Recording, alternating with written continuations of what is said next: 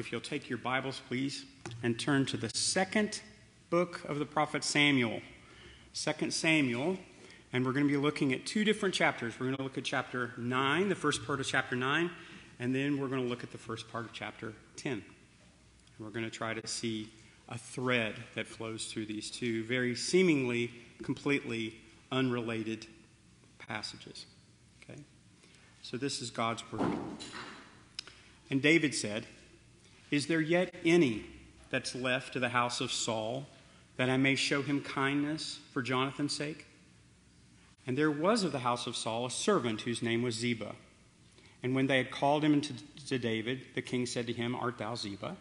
He said, Thy servant is. And the king said, Is there any yet of the house of Saul that I may show the kindness of God unto him? Ziba said to the king, Jonathan yet has a son, which is lame on his feet. And the king said unto him, Where is he? And Ziba said unto the king, Behold, he's in the house of Machir, the son of Ammiel, in Lodabar. Then King David sent and fetched him out of the house of Machir, the son of Ammiel of Lodabar. Now, when Mephibosheth, the son of Jonathan, the son of Saul, was come unto David, he fell on his face and did reverence. And David said, Mephibosheth. And he answered, Behold thy servant. And David said unto him, Fear not, for I will surely show thee kindness for Jonathan thy father's sake, and will restore thee all the land of Saul thy father, and thou shalt eat bread at my table continually. And he bowed himself and said, What is thy servant that thou should look upon such a dead dog as I? Go now into chapter 10. We'll look at the first part of chapter 10, verse 1. It came to pass after this that the king of the children of Ammon died, and Hanun his son reigned in his stead. Then said David, I will show kindness unto Hanun, the son of Nahash, as his father showed kindness unto me. And David sent to comfort him by the hands of the servants for his father. And David's servants came into the land of the children of Ammon. And the princes of the children of Ammon said unto Hanun their lord, Thinkest thou that David doth honor thy father, that he has sent comforters unto thee? Hath not David rather sent his servants unto thee to search the city, and to spy it out, and overthrow it? Wherefore Hanun took David's servants, shaved off the one half of their beard, and cut off their garments in the middle, even unto their buttocks, and sent them away. When they told it to David, he sent to meet them, because these men were greatly ashamed, and the king said, Tarry at Jericho until your beards be grown, and then return. And when the children of Ammon saw that they stank before David, the children of Ammon sent and hired the Syrians of Beth-horon and the Syrians of Zobah, 20,000 footmen, and of King Maacah, a thousand men, and of Ishtob, 12,000 men. And when David heard of it, he sent Joab and all the host of his mighty men. We're going to end the reading there. So, seemingly, these two passages have so very little in common. You'd almost, you'd almost have to strain to see how one follows the next one directly. Um, you can never, ever disregard the fact that one chapter is after another chapter. Sometimes, because we think in little snippets, we think in verses and we think in chapters, we think of little events. The idea of where something is placed sometimes doesn't have anything to do with this, But these are related. These have a lot to do with each other, we'll, we'll hope to see. So, first of all, you have to realize that David has become king, but it's taken him 20 years to become king. He was anointed when he was still a boy, long before he ever fought Goliath. He was anointed by Samuel to be the next king. God had rejected Saul. Saul was everybody's favorite exactly who you would have voted for if you would have voted for king. He was handsome, he was tall, he was strong, he was smart, he was brave. Everything that you would think you would want in a leader, that someone could go and fight your battles for you. Um, and, the, and the people really rejected God when they insisted on a king because God had no problem with a king. Jesus Christ will be king forever and ever and ever. Amen. And God has no problem with it. It was totally God's plan that there would be a king of his people. But the people wanted a king so that they could be like everybody else. And in judgment, God allowed them to have it. And Saul became the first king of the country. And he did everything that Samuel said he would do. He took an army, he took a palace, he took servants, he took people, he took tithes, he took everybody, paid taxes, everything you thought of as the downside of having a ruler, he was fine with. It turns out that he did a really lousy job of actually doing what they hired him to do. He didn't go out into battle. David fought his battles. In fact, his jealousy burned because he uh, had songs written about him that, that uh, Saul slayed his thousands the problem was the second verse of that song was that David slayed his tens of thousands, and it made him jealous. And he looked into David's life, and David was a nowhere kid who was taking care of the sheep. And everything that he touched, God blessed. And so Saul just took, took it upon himself to make David's life miserable. And he hunted him actively with an entire army for years. David was running from his life for years. So eventually, David had opportunity, multiple opportunities to kill Saul, but he would never do it because Saul was anointed and David feared God. Something that was different between Saul and David is that David feared God, and Saul really didn't. God in his mind was the God of most people's religion. You are polite, you are, you are um, you're quiet when it comes to the national God. There's very few people that won't bow their head at a graduation, very few people so defiant that they would stand straight up with their eyes open, because essentially what you're doing is you're saying, I'm not a part of this group. And our group holds to a national God. And so America, for instance, is very religious. I don't think we're a godly nation, but we're a very religious, and we're becoming more and more religious all the time. It's a religious of whatever choice you want to make. But here we have Saul the king and Saul has a son, he has several sons, but his oldest son's name is Jonathan. And David, be, uh, be, after he um, wins battle and battle, he becomes the captain of the guard. He is now the chief uh, army officer, the, the general. Actually, Abner's the general, and David is essentially the guerrilla guy. He goes in and he takes small groups and he goes and he, he just has success after success, military campaigns. And so David works for Saul. And David has married into his family. He has his wife is Saul's daughter, and he gets to know Jonathan. Jonathan is Saul's son, and Jonathan would be the crown prince. Jonathan is the heir apparent. He's the one that will become king when Saul dies. Problem with this is that, that as Saul has lived out his more increasingly godless life, God has rejected him. He's rejected his line. So, the first thing that Samuel the prophet tells him is that your line will not be perpetual. You will not have a son of a son of a son of a son on the throne of Israel forever. I reject you. And then later, it's not just your family that's rejected, but I'm going to reject you as king. And I will choose a king after my own heart. And we see that David will become the second king. When David speaks here in chapter 9, it's the first thing that he says as king of the entire country. So we see for years, David was king, but only a few people acknowledged him. Only Judah, one tribe, acknowledged him as king. And he was king over Judah for seven years. Then eventually, and there were other kings trying to be two kings at once, kind of thing. And eventually, at this place in chapter 9 of 2 Samuel, David has established full control of the country. And this is the first thing out of his mouth. In verse 9, it's, or verse 1 of chapter 9, it says, David said, Is there yet any that is left of the house of Saul that I may show him kindness for Jonathan's sake? So, first of all, you have to think of this is there any left in the house of Saul?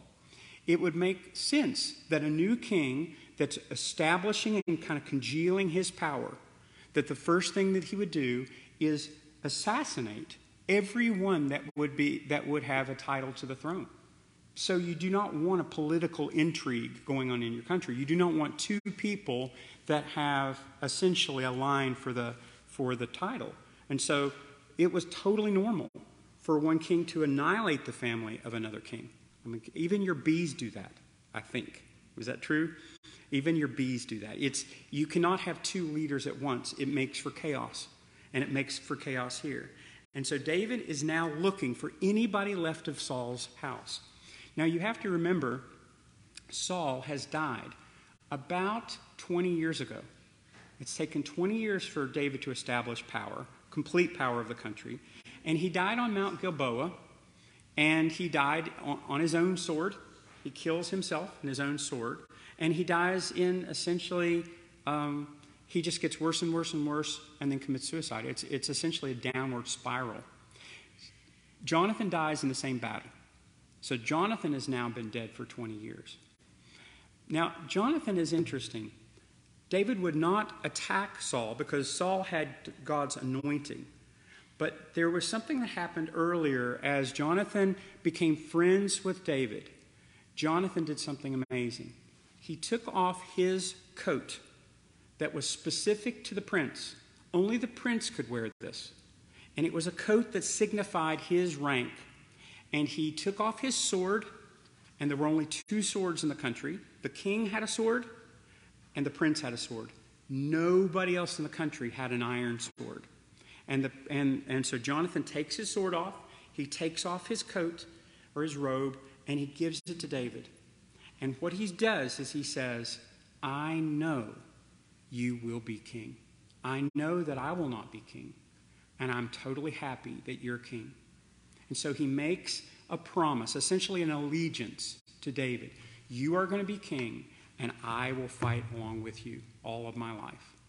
Now, in chapter 20, this is back in 1 Samuel, I'm going to read a couple passages because we see something very important. It wasn't just the anointing that kept uh, David from killing Saul, but it was a covenant promise that he made with Jonathan. So this is in chapter 20 of 1 Samuel. Jonathan said unto David, O Lord God of Israel, when I have sounded my father about the morrow at any time on the third day, and behold, there is, is to be good towards David, then I sin not unto thee and show it. The Lord do so much more to Jonathan. But if it please my father to do evil, then I will show thee, and send you away that you may go into peace, and that the Lord be with you as he's been with my father. Okay, so pause just a second. He's saying, I'm going to try to find out if my father is out to get you. And if he means you evil, I'll tell you. If he doesn't mean you evil, I'll tell you. I want you to know. Okay, so I'll keep my eyes open, and as I see uh, that my father is trying to destroy you, I'll let you know so you can run. Verse 14 says, And thou shalt not only while I live show me kindness of the Lord, that I die not, but also thou shalt not cut off any kindness from, my, from my house forever. No, not even while the Lord hath cut off the enemies of David, every one from the face of the earth. So Jonathan made a covenant with the house of David, saying, Let the Lord even require it at the hand of David's enemies. And Jonathan caused David to swear again, because he loved him, for he loved him as he loved his own soul. So Jonathan said this I will tell you if my father is trying to kill you. I will. And I'll try and I'll tell you if he's not. But I ask that you always treat me kindly for the rest of my life, that you promise that you will show me the loving kindness of God, that you will treat me with the same kindness that God shows when He makes a covenant, when He makes a promise. God keeps His promise. And when He binds Himself with an oath in a promise to a person, it's done. It's done forever and always. It never can be rescinded. God will never change his mind about these things. And so, that loving kindness that God shows his covenant people, will you show me? Will you promise that you'll never kill me while you have power because you will be king and I will not? Will you show me kindness? And when I'm gone, will you show my family kindness? And David says yes. David promises him. So he makes a promise, and now, 20 years later, he's finally king, and the first thing out of his mouth is there anybody left in Saul's house that I may show him kindness for Jonathan's sake. Now that is that is amazing. I, I'm not going to try to find Saul's relatives so that I can destroy them, but I want to find them so that I can show kindness to him. Now, the word kindness here in this passage is used three times. And it's the it's loving kindness. The hymn that we sing, loving kindness, loving kindness, God is loving kindness, that is this word. It's the word that God always promises to show his people that he is in covenant with, that he will never, ever treat them differently. He has promised to show them kindness, and it's something that's true of God. It bubbles out of God himself. That because he's at peace with this person, how can he treat him? Okay? If you are not at peace with God, God cannot show his loving kindness to you. He must show his justice to you and will show his justice to you. You may not think it's going to happen, but it will happen. But if you are in if you are in covenant with his son, he will only show loving kindness. God will only show it and you may think that you see God's frown. You may think that you don't have what you want or what you need. You may think that you your health is not as good as you would want it or people are mean at you. Okay? They call you shut up that is not God's anything but loving kindness. God is treating you through his providence in a way that shows only your best. And things will work for your good, despite what people try to do to you, despite the wickedness that's involved in other people. God will use that in your life, and all the days of your life, He'll show you loving kindness. Well, David said, Is there anybody left? And he doesn't say, In Jonathan's house he said, Is there anybody left in the house of Saul that I may show him kindness for Jonathan's sake? Not for their own sake, but for Jonathan's sake. So back to verse 2. And there was at the house of Saul a servant whose name was Ziba. So he, this was Saul's main steward. This was Saul's chief of staff. Okay? And Saul was the king of the country. So we're talking about a wealthy, man who had many, many things, and his chief servant was Ziba. And when Saul died, Ziba lost his job. And then, over the years of conflict and two kings and all kinds of stuff going on, eventually David is now king of the entire country. This is his first act. He finds Ziba, who was Saul's servant, and he says, Is there anybody left in the family? This is verse 3. Uh, is there anybody left to the house of Saul that I may show kindness, remember, loving kindness, of God God's loving kindness unto him. Ziba said to him, to the king, Jonathan yet has a son, which is lame on his feet. Interesting. When David comes into the palace, David earns his keep. David fights the battles. David goes out with the military force. David works. In fact, David is keeping the country alive because Saul is not doing what he's supposed to be doing. He doesn't go out with the armies. David goes out with the armies. And David is doing what he's supposed to. So when you look at David, you're like, he's worth the pay. He's worth his room and board. This is someone who's keeping us alive and keeping us strong.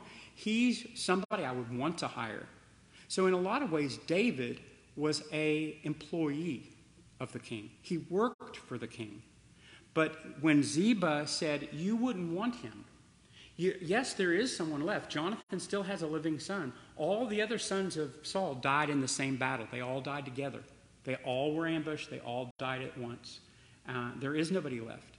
But there is one son, one boy that was left at home when he was really little, and he's lame on his feet. You wouldn't be interested. He can't do anything for you. This man is 21. He can't fight in your army. He can't hold a sword. He can't even ride a horse. He has to be carried from place to place. He can't work for you. I don't think you'll want him. Ziba already has an opinion. This is somebody that you that you, doesn't add value to you, doesn't help you, won't help you be better, won't help you be longer, farther. So let me give you the backstory. This is 2 Samuel uh, chapter 4, verse 4. John, now this was the day of the battle. This is when Saul died. So this is 20 years before. And Jonathan and Saul died in the same day. Jonathan, Saul's son, had a son that was lame on his feet. He was five years old when the tidings of Saul and Jonathan came out of Jezreel. That's where the battle was. The nurse took him up and fled. And it came to pass, as she made haste to flee, he fell and became lame. And his name was Mephibosheth. Mephibosheth. So he, he was a baby, little kid, kindergartner, and the nurse is found out that the king has now died. This is a big, big deal. And the, re, the news reached the castle, and she is screaming around and she grabs the child and everybody's packing the clothes and the pots and the pans and she's running around in circles and she drops the baby and breaks his back. And from that time on, he cannot walk. He's lame on both of his feet. He's not just injured, he's incapacitated. He cannot do what everybody is doing. Now, where is he? What has changed for Mephibosheth? Mephibosheth would have grown up, uh, would have grown up to be the firstborn of the firstborn. He would have been in line for the throne. He would have been the grandson. He would have been the Prince William that would have ultimately become the king of the country. He would have been trained for it. He would have been educated to it. He would have been treated like the king, to where he would have had a terrible big head and, and been a monster like everybody else that's told their king. And so he is now no longer living in the castle. He is living on the other side of the Jordan River in absolutely nowhere land. All right? He, it says, he is living in Lodabar. This is verse 4. The king said, Where is he? Ziba said, Behold, he's in the house of Machir, the son of Ammiel, in Lodabar. So you have the Jordan River, and what used to be Israel on the other side of the Jordan, when Moses gave, them, gave the people their land, um, at one time was Israel, but long ago had just become enemy territory because the, the basically there were no Hebrews there at all. And on the other side of the river, in a place called Lodabar, which means no pasture, on the east side of the Jordan River, it's what is now the country of Jordan, which is desert. It's nothing but desert. There is nothing there. Lodabar means no pasture, no grass growing is the name of this town. He lives in nowhere land, in the desert, in a house of a nice man who remembered that he was the grandson of the king. And because he was the king, to honor his country and honor his God, he is now taking care of this man he lives with him. Okay? So you're seeing that the king then, this is verse four, 5, sent and fetched him out of the house of Machir, the son of Ammiel, from Lodabar. So he makes uh, Mephibosheth come to him, wherever he happens to be. Now, uh, there is no, he's not in Jerusalem yet, that he has no palace yet. He's just basically consolidated his power, but wherever he is, Make, uh, Machir has to tell Mephibosheth, uh, send some people with him and take him. The king is requesting him. Now, Mephibosheth knows. He absolutely knows. He knows that he's going to be decapitated in front of the new king. That's what everybody knows. There's nobody in Lodabar that doesn't know what's going to happen to him. He realizes that he's going to come, that the king is going to say, You are the grandson of my enemy. You are the grandson, and I never killed this guy while he was alive, but, but God put an end to him, and now I'm going to put an end to you. And there wouldn't be anybody that would second guess that. Everyone would agree that it was probably a great idea. And, and Mephibosheth himself knew it. Okay? This is verse 6. Now, when Mephibosheth, the son of Jonathan, the son of Saul, was come to David, he fell down on his face and did reverence. And David said, Mephibosheth. And he answered, Behold, thy servant. So you can kind of see just the tension. He knows that he's about to be killed right in their room, that he went in that room and will never come out alive again. He realizes it. But something is very interesting in Mephibosheth, the prince. Mephibosheth, the son of Jonathan. Jonathan, in his own, said, I would rather you be king than me. And nobody in the world would have th- thought that he was anything but stupid. What do you mean? You will be king. No, David will be king. I see God's hand on him. I would rather he be king than me. Jonathan takes off his coat and takes his sword and hands it to David and said, When you become king and you have all power and God has completely squashed every enemy, will you remember my family with kindness? The loving kindness of God. And he does. And so he calls Mephibosheth. Now, Mephibosheth is on his face. And you could imagine, you can be powerless and still be a defiant. You can have no power at all. You think that the wicked of this earth are going to be weenies upon their judgment? Absolutely not. They'll spit and curse God to his face as they're being hauled off to their punishment forever, and they'll curse God forever. They'll never stop cursing. They'll never stop hating. They hate that God has power that they do not have. They hate it. And they hate God for having it. And they hate it that they're not the king. So here's Mephibosheth, the crown prince, the only one from the house of Saul alive, and he's on his face calling himself a dog. And, and instead of saying, instead of David saying, kill him, the only thing he hears is his name. He hears his name Mephibosheth. And he looks up and he said, Behold your servant. And this is what David says Don't be afraid. Fear not. This is verse 7. I will surely show you kindness for Jonathan thy father's sake, and will restore thee all the land of Saul thy father, and you shall eat bread at my table continually. Now, it's an amazing, that's four verses, four times in 13 verses. You will eat bread at my table for the rest of your life. You will have everything that belonged to your grandfather restored, and you will live as a prince at my table. Now, how long would it have taken him to process that? He's expecting to be murdered. He's expecting to be assassinated on the spot. And he looks up. The king says his name and then says, I intend to show you loving kindness, not because of you, not because you can work for me, not because you've got good legs. Because to have good legs does not mean that you wouldn't be his enemy. You see, he would have been his enemy had he been a strong warrior. He would have still been his enemy. Just because he was powerless doesn't mean that David should have killed him. So he looks up, and David said, Everything that belonged to your grandfather is now yours. Now, I don't know what would have belonged to the king, but something tells me that the guy became the richest man in the country all at once. Everything that belonged to him was restored. And you will live for the rest of your life every day as my son. I will adopt you. I will bring you in, and you will be adopted. And you, you see his reaction. His reaction was, Why would you look upon a dead dog like me? It wasn't a ha ha, I get it all back, ha ha, I knew I was going to win in the end. It was this idea of, Why would you treat me with kindness when you should have treated me with contempt? There was, a, there was an absolutely, it blew his mind. Do you see the reaction of Mephibosheth? is the reaction of a Christian. The reaction of Jonathan is the reaction of a Christian.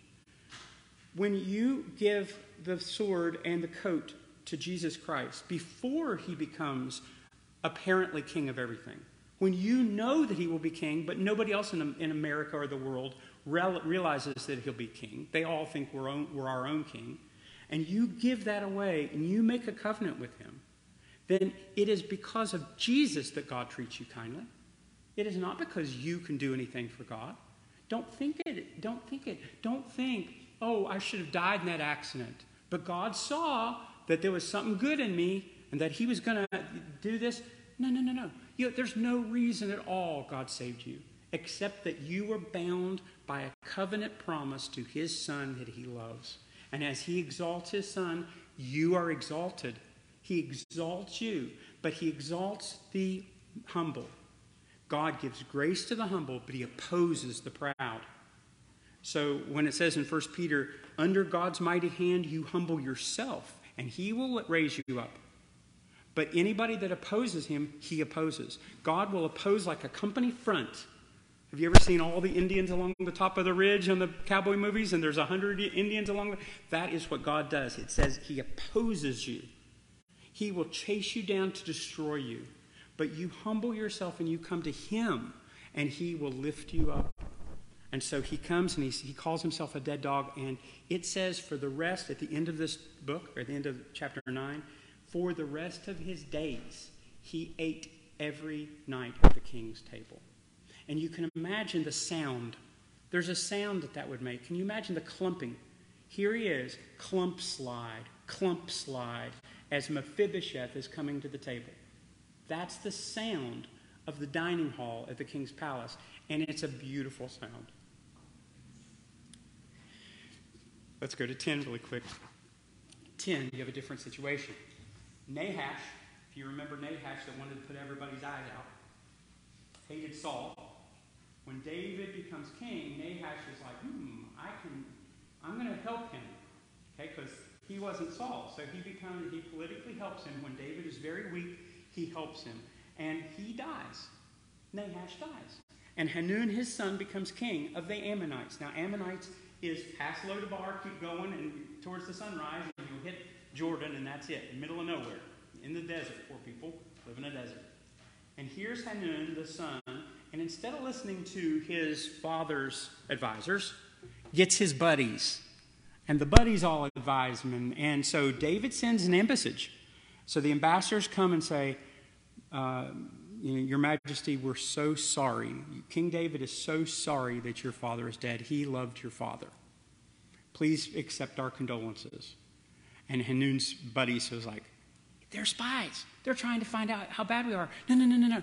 So what they do is they cut off half their beard, one half, the left side or the right side. They leave the other side of their beard. They cut off their clothes at the belly button and kick them out of town. So they're ashamed and they're leaving. And as soon as they cross back over the Jordan, they come to Jericho first, that first town on the other side, and they send word to the king what happened to them. And the king said, Don't come yet. Let your beards grow back, and then you come and give your full report. But don't worry, I know everything. And he, this is in chapter 10. He now tells his general, Abner, he said, I want the whole army, every man. You're going to attack this, this town with such overwhelming force, there's not going to be anything left. I don't want a war. I want an annihilation. And it needs to be full and total. Every fighting man we have in the country, I want them now. And you're going to take three weeks to march 75 miles. Okay? So the capital of Jordan is, is the capital of Nahash's Jordan. And it's not even 100 miles from Jerusalem. And you're going to take three weeks to march the entire army there, and then I want the biggest battle of the age. Okay? And Abner says, Yes, sir. Yeah, that's exactly what they do. Now, immediately Hanun, the little boy, the upstart, the guy who listened to his buddies, said, Oh, oh no, what are we going to do? We don't have enough people to fight the entire army of David. So he starts hiring people. He hires the thises and the that's, and you get 20,000, 10,000. They start selling everything they got, everything in the bank. They're just like emptying it to try to get anybody to protect them because they're about to be annihilated. And in verse 18, can you put up 18, Josh? 18 and 19, we see the result. The Syrians who were hired by the Ammonites fled before Israel, and David slew the men of 700 chariots of the Syrians, 40,000 horsemen, smote Shobach, the captain of the host, who died there. And when all the kings that were servants of Hadadezer saw that they were smitten before Israel, they made peace with Israel and served them, so the Syrians feared to help any more of the Ammon anymore. 40,000 people died in the battle. All of their military equipment, everything they bought, everything they rented was destroyed. And you say, what in the world does that have to do with Mephibosheth? Do you see it? David treated Hanun the same as he treated Mephibosheth. No difference at all. It wasn't because Hanun was awesome. And David was like, I want to be Hanun's friend because he's great. I wish he could be my buddy. No, he realized that his father had shown him a kindness, and for no other reason, he wanted to show kindness back. It was for his father's sake that he sent the embassage. It was for his father's sake that he said, I'm sorry that, that you're alone. I'm sorry. But in, instead of accepting it the way Mephibosheth accepted his mercy, with mercy that came with it, he opposed him. And instead of God giving grace to the humble, he opposed the proud and destroyed them completely. So that it wasn't just they that were destroyed, but now you've got three vassal countries that are now all made peace with Israel as a result of this one battle. It is, it's amazing when you realize that the gospel is here, that, that God is king. God doesn't beg anybody for anything. He commands us to repent and to come with a, a, humble heart towards Jesus, to kiss the Son while there's still time, is to be treated with all the kindness of God, the loving kindness that proceeds out of God's heart. But otherwise, there is nothing except your own ruin. The, the, the difference between chapter 9 and chapter 10 is the difference in this world. It's the difference of the people in this town. It's the difference in the people in my family and in your family. That's how it is. Because how we treat God's kind offer does mean everything. Because God is King and Jesus is his forever, ever King. So we were treated for Jesus' sake. And that is why we, we meet. We meet corporately to remember what Jesus did to buy us. The covenant that secured our safety was the covenant sealed in his blood. It's a New Testament. That's a covenant. The covenant promise that bound you to Jesus Christ required the death of Jesus Christ. So, forever, and until we see him, until we drink in his kingdom with him at the table, we will remember his death. We will hold it out as our prize, our trophy. We'll follow the cross till our last day, because that is what the people who he has shown kindness. And when you look up here and you hold this up and you say, Who am I but a dead dog that you would have anything to do with me? Why would you treat me with kindness? And then you realize he's glorifying his son who married you. His son married you. His son asked you, and you said yes, and you bound your heart together. And when you are bound with him, you have not offended God. He's propitiation, it said in that verse. The propitiation of God tore away his wrath, and he only has loving kindness towards you. And it's the spirit of adoption that we cry, Abba, Father. So the, the deacons are going to come. They're going to hand you both the juice and the bread, and you're going to hold them, please. Don't, don't eat until we eat together. Then we're going to read the passage in 1 Corinthians of the bread, and we're going to take the bread. Then we're going to take the cup. We're going to take the cup together. Then we're going to pray and thank the Lord for the kindness he has, he's shown for us. Okay?